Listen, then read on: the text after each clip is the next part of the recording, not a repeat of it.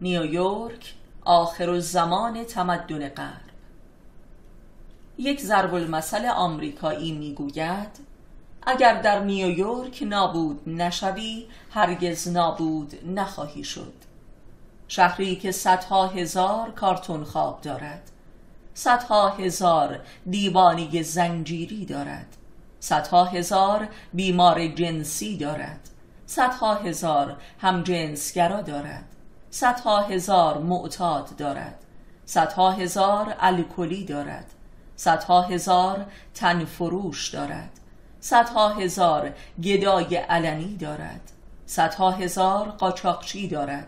صدها هزار ایدزی دارد. صدها هزار جیب بر و آدمکش حرفه‌ای دارد. و همچنین صدها هزار هنرمند دارد و صدها هزار میلیاردر و صدها هزار شاه و شاهزاده و اشراف بازنشسته. و به خاطر آسمان خراشهایش برجسته ترین شهر جهان است و نیز پر جمعیت ترین شهر جهان و نیز به لحاظ تکنولوژی پیشرفته ترین شهر جهان و نیز پرموزه ترین شهر جهان و نیز تجاری ترین شهر جهان و نیز سیاسی ترین و مافیایی ترین شهر جهان و نیز تروریستی ترین و ناامن ترین شهر جهان. اینجا نکتیز پیکان تمدن و پیشرفت و آزادی است. اینجا به معنای واقعی ترمینال تاریخ تمدن و آخر زمان این تاریخ است.